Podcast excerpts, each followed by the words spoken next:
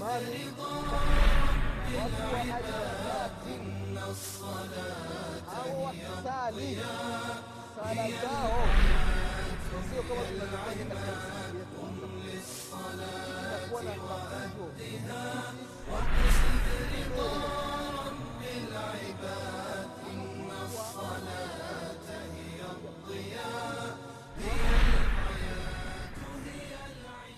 بسم الله الرحمن الرحيم إن الحمد لله نحمده ونستعينه ونستغفره ونعوذ بالله من شرور أنفسنا وسيئات أعمالنا من يهده الله فلا مضل له ومن يضلل فلا هادي له وأشهد أن لا إله إلا الله وحده لا شريك له وأشهد أن محمدا عبده ورسوله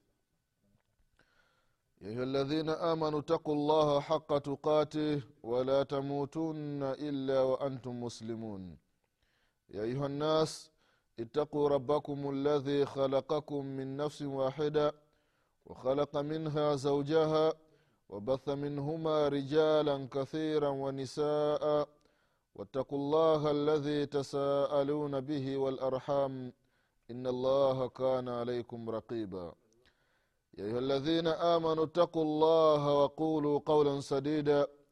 يصلح لكم أعمالكم ويغفر لكم ذنوبكم. ومن يطع الله ورسوله فقد فاز فوزا عظيما. أما بعد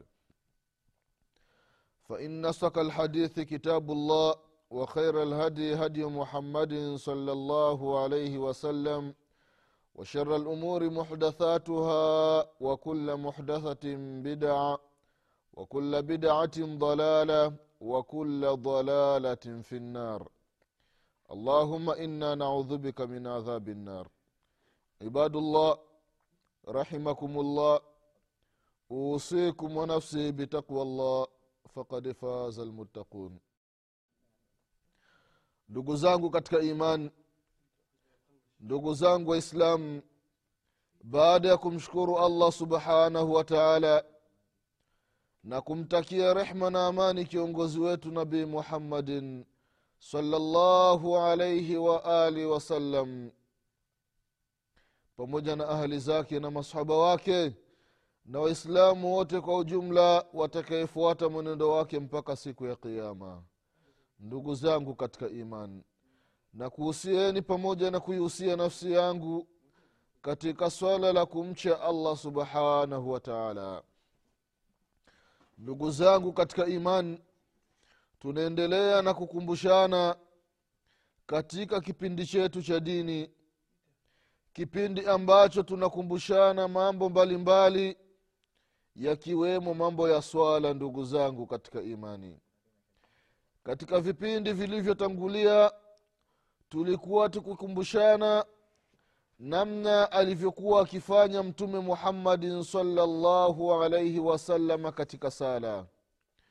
Tukaanza mwanzo wa sala tukafika hadi mwisho wa swala.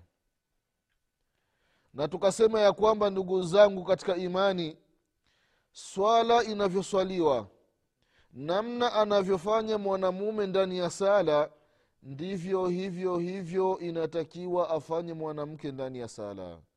Tukasema hakuna tofauti baina ya swala ya mwanamume na baina ya swala ya mwanamke. Ndugu zangu katika imani leo insha allah tutaendelea na kukumbushana mambo ambayo ni vizuri kuyafanya baada ya sala ya faradhi. Tutazungumzia sunna ambazo zinaitwa ni sunanu rawatibi kuna sunna ambazo ndugu zangu katika imani zimepokelewa kutoka kwa mtume salallahu alaihi wasalama wanachuoni wakazipa jina la sunanu rawatibi kwa maana ni sunna ambazo mtume salallahu alaihi wasalama alidum nazo na vile vile hizi sunna ndugu zangu katika imani malipo yake ni makubwa mbele ya mwenyezi mungu subhanahu wataala na sunna ndugu zangu katika imani faida yake ni kubwa mbele ya mwenyezi mungu subhanahu wataala mfano angalia mtume salllahu alaihi wasalama anasema ya kwamba siku ya qiama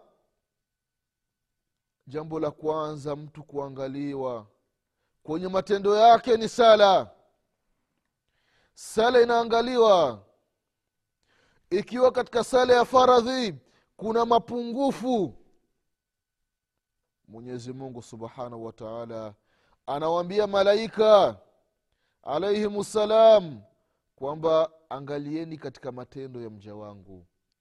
Angalieni katika matendo ya mja wangu yale matendo kama ipo na matendo ya sunna kama na sala za sunna zileteni ziunge. Hizi nafasi huu upenyo huyu uwazi ambao upo katika sala ya faradhi. Sala za sunna zinaletwa zinaziba yale mapengo ndugu zangu katika imani. Mtu anafaulu anaingizwa katika pepo ya mwenyezi mungu subhanahu wataala kwa hiyo sala za sunna ndugu zangu katika imani ni vizuri waislamu tujitahidi tuwe tunazitekeleza. Lakini kwa kusikitika masikitiko makubwa baadhi yetu tukimaliza sala assalamu alaikum warahmatullah assalamu alaikum warahmatullah mtu anachukua viatu vyake anaenda.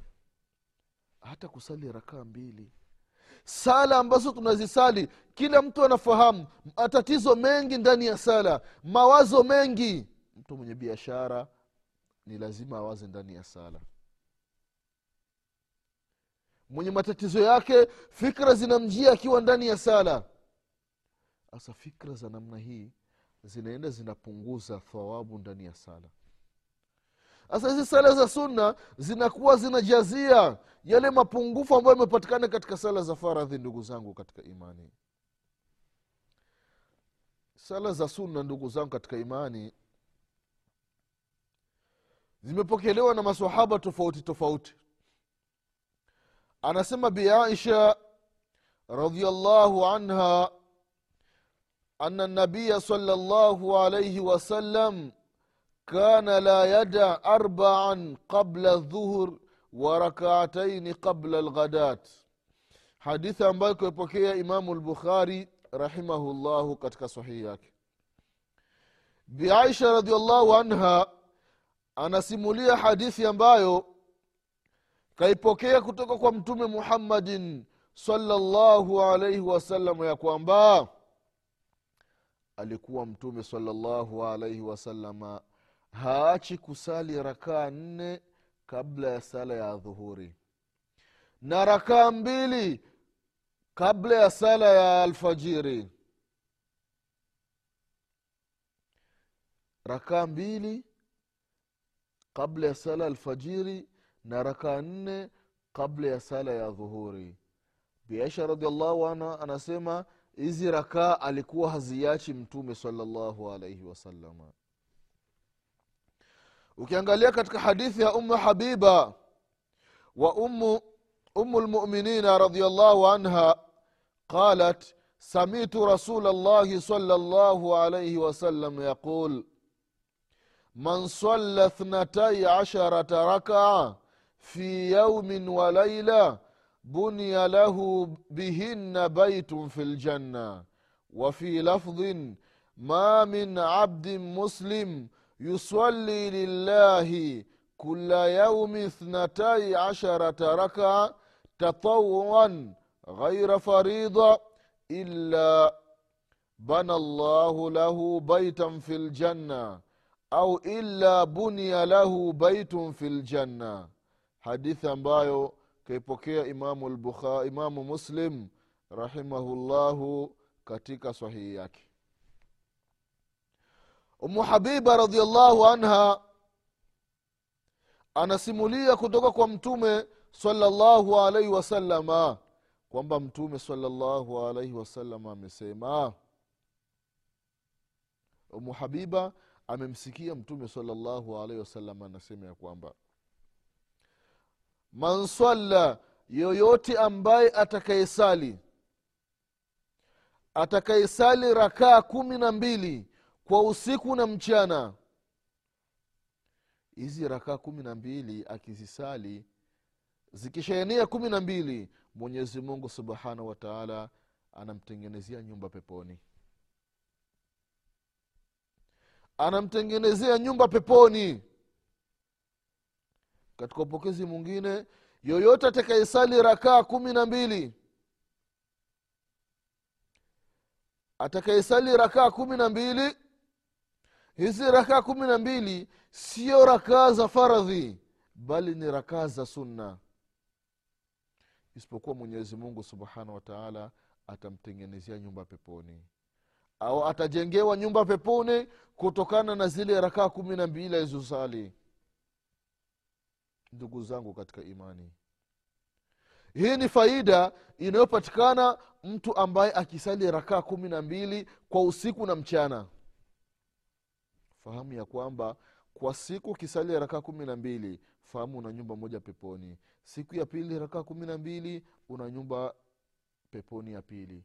Kwa wiki wiki na siku saba.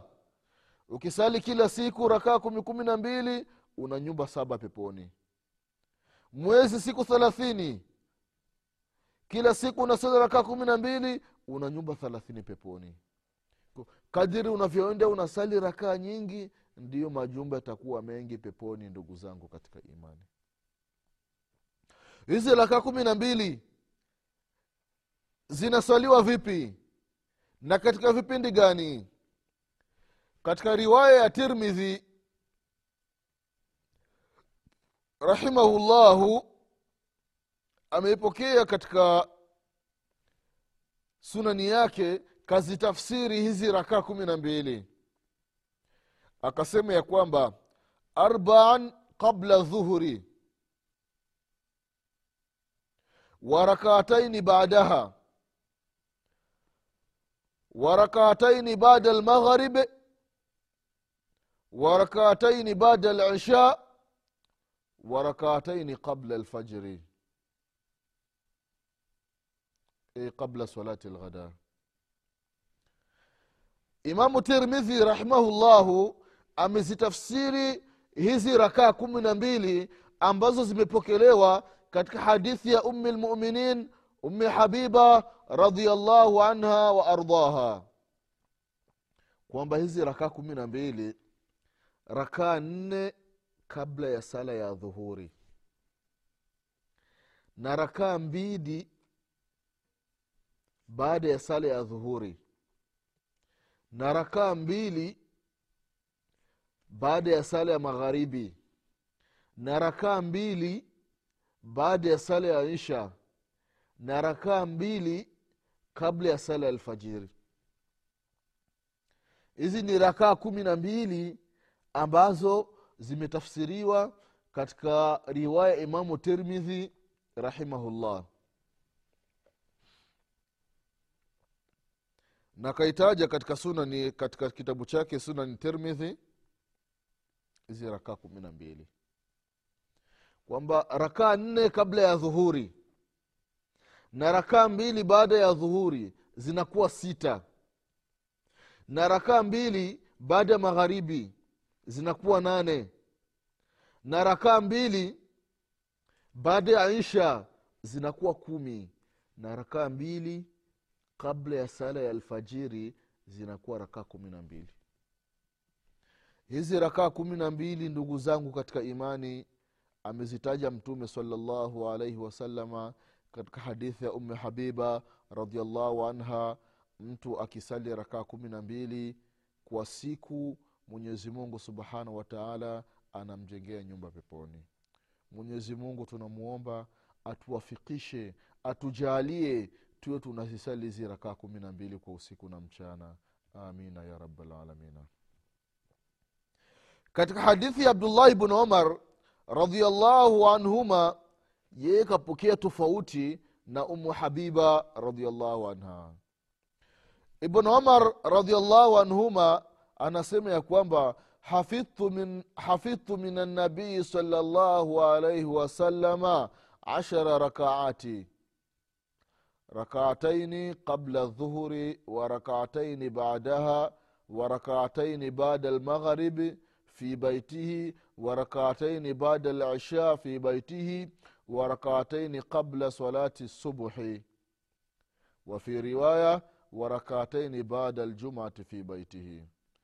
hadithi ambayo kuipokea imamu bukhari na imamu muslim katika sahihi zao abdallah bn umar radiallahu anhuma anasema ya kwamba nimehifadhi kutoka kwa mtume muhammadin salllahu alaihi wasalama sala za sunna za rakaa kumi. Sala za sunna ambazo zina rakaa kumi. Rakaa mbili kabla ya dhuhuri. Rakaa mbili kabla ya sala ya dhuhuri na rakaa mbili baada ya sala ya dhuhuri na rakaa mbili baada ya sala ya magharibi na rakaa mbili baada ya sala ya isha na rakaa mbili kabla ya sala ya alfajiri na rakaa mbili baada ya sala ya ijumaa nyumbani kwake. Kwa hiyo arrawatib zile suna ambazo ni ratiba anasema shekhe ubumbazi rahimahullahu kwamba zimegawanyika katika sehemu mbili. Ima ni rakaa kumi na mbili ukichukua hadithi ya biaisha radiallahu anha na hadithi ya umu habiba radiallahu anha inakuwa ni rakaa kumi na mbili. Na ukichukua hadithi ya abdullah bn umar radiallahu anhuma inakuwa ni rakaa kumi. Kwa maana rakaa mbili kabla ya dhuhuri na rakaa mbili baada ya dhuhuri zinakuwa rakaa nne. Rakaa mbili baada ya magharibi zinakuwa sita. Rakaa mbili baada ya isha zinakuwa nane. Na rakaa mbili kabla ya alfajiri zinakuwa kumi. Hizi ni sunna ambazo zinaitwa sunani rawatibe ambazo ni vizuri mwislamu kuwa anadumu nazo. Hizi ndio ambazo zitakuwa zinaziba yale mapengo ambayo yamepatikana katika sala za, za, za faradhi tule tu makosa makosa ambazo tumetufanya ndani ya sala. Hakuna hushuu unyenyekevu ni mdogo ndani ya sala. Mawazo ni mengi. Mtu anasali anajikuna mara thelathini na mbili. Mtu anasali fikira zake hazipo, hazipo kabisa ndani ya sala. Yeye anashtuliwa na takbira ya imamu. Kwa imamu akienda rukuu basi naye ndio anashtuka. Ah kumbe tupo rukuu. Ndio naye anaenda mwingine hayupo kabisa ndani ya sala. Hasa ututu makosa ambazo tunapatikana ndani ya sala hizi sala za suna ndugu zangu katika imani ndio zinaenda zinaziba yale mapengo. Ndugu zangu katika imani kuna baadhi ya sala nyingine ambazo sio za sio suna ni rawatibi. Ni miongoni mwa sunna ambazo ni za kawaida ambazo vile vile ujira wake ni mkubwa mbele ya mwenyezi mungu subhanahu wa taala. Mfano anasema mtume salllahu alaihi wasalama katika hadithi ya umu habiba radiallahu anha ya kwamba amesema samitu rasulllahi salllahu alaihi wasalama yaqul man hafadha ala arbain rakaatin qabla الظهر arbaa badaha haramahu llahu ala nnar hadithi kaipokea imamu ahmadi katika musnadi wake na vile vile imamu tirmidhi katika sunani yake na vile vile imamu nasai na ibnu maja na vile vile kaitaja shekhu lalbani rahimahullahu katika sunani ibnu maja. Umu habiba radiallahu anha anapokea kutoka kwa mtume salllahu alaihi wasallam ya kwamba atakayehifadhi atakayekuwa anasali rakaa nne kabla ya sala ya dhuhuri na rakaa nne baada ya sala ya dhuhuri mwenyezi mungu subhanahu wataala mtu huyu atamuharamishia mwili wake kuingia katika moto wa jahannam. Utakuwa mbali na moto wa jahannama ndugu zangu katika imani hizi wanasema wanachuoni ni miongoni mwa sunna ambazo sio ratiba lakini mtu akisali akidum nazo akizihifadhi malipo yake ni makubwa mbele ya mwenyezi mungu subhanahu wataala vile vile ndugu zangu katika imani katika hadithi nyingine wain أراد المسلم أن يصلي أربع قبل العصر رحمه الله mtu akisali rakaa nne kabla ya sala ya laasiri mwenyezi mungu subhanahu wataala anamrehemu mtu huyu. Kwa hadithi abdullahi bnu umar radiallahu anhuma anasema qala rasulullahi salllahu alaihi wasalama rahima llahu mraa swalla arbaan qabla lasri hadithi ambayo kuipokea imamu ahmad katika musnadi wake na vile vile ibnu huzaima katika sahihi yake na vile vile shekh alalbani kaitaja katika sunani abi daudi ibnu umar radiallahu anhuma anapokea kutoka kwa mtume salllahu alaihi wasallam ya kwamba rahima llah mwenyezi mungu subhanahu wataala amemrehemu. Mwenyezi mungu anamrehemu. Anamrehemu nani?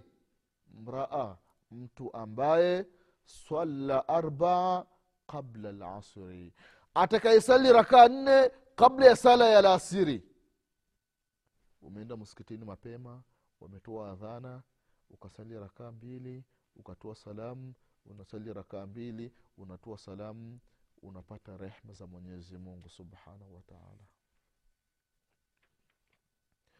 unapata rehma ya mwenyezi mungu subhanahu wataala kwa hiyo ndugu zangu katika imani hizi vile vile ni miongoni mwa sala za sunna lakini sio zile sunna ni rawatibi.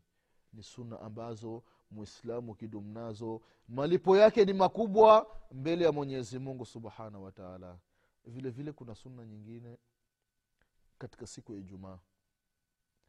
Siku ya ijumaa ndugu zangu waislamu unapoingia msikitini kuna tahiyatu lmasjid na hii tahiyatu lmasjidi hii inasaliwa ni misikiti yote. Msikiti yoyote ukiingia kabla muda wa kukimsala haujafika sali rakaa mbili kwa ajili ya kuuamkia msikiti kwa ajili ya kuusalimia msikiti vile vile siku ya ijumaa. Ijumaa haina kablia. Kwa maana huwa unaenda msikitini unasali rakaa mbili kablia. Yauma ljumaa siku ya ijumaa hakuna kablia. Ila yaumu ljumaa kuna baadia. Na hizi baadia za baada ya ljuma zimegawanyika katika sehemu mbili. Kuna hadithi ya rakaa nne baada ya sala ya ljumaa na kuna hadithi inazungumzia kusali rakaa mbili baada ya sala ya ljumaa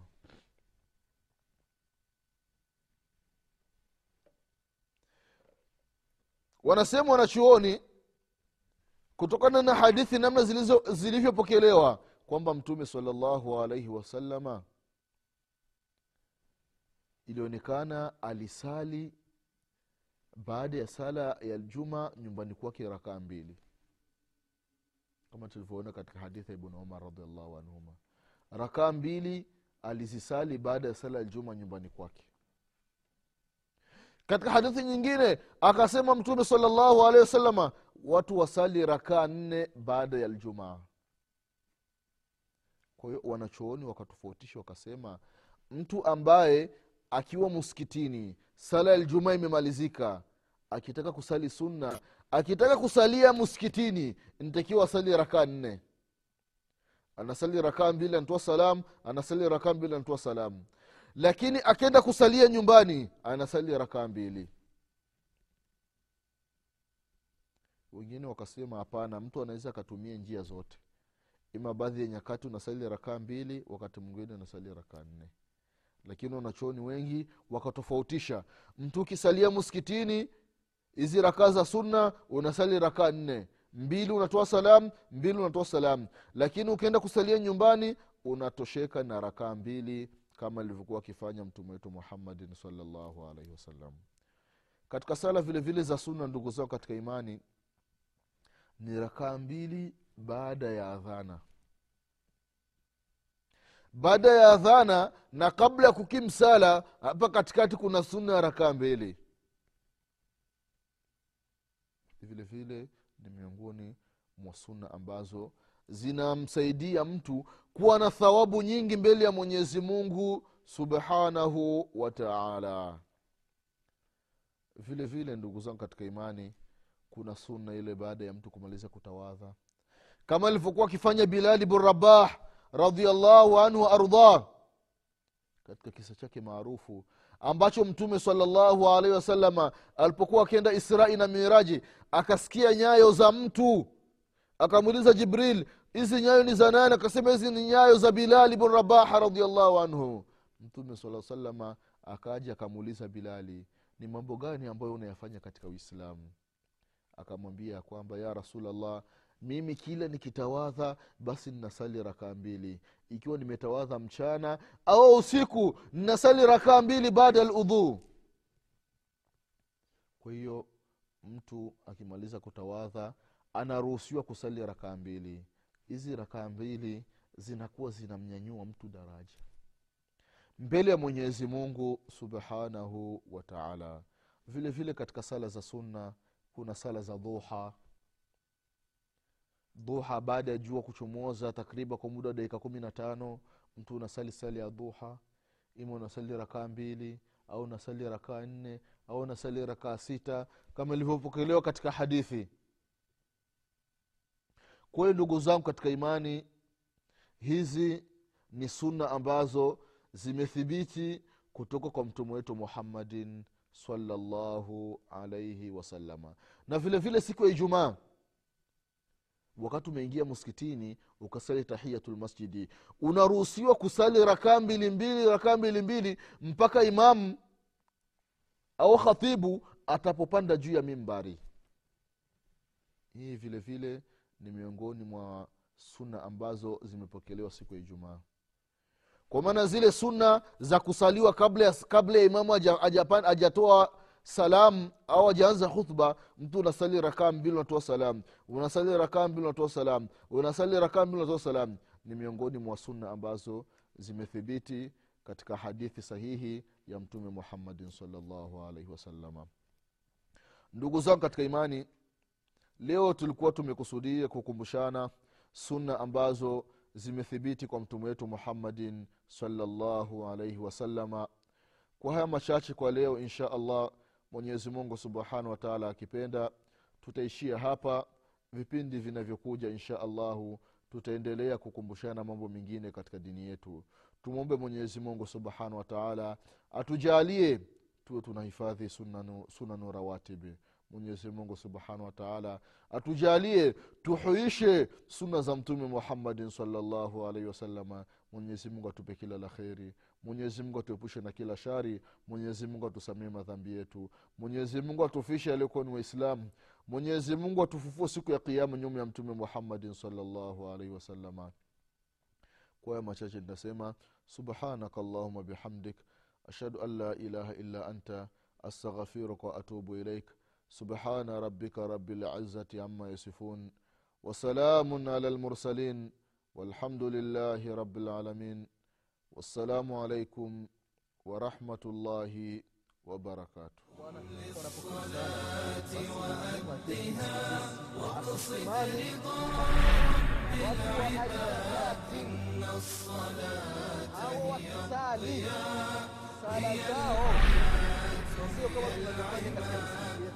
للصلاة وأدها واقصد رضاك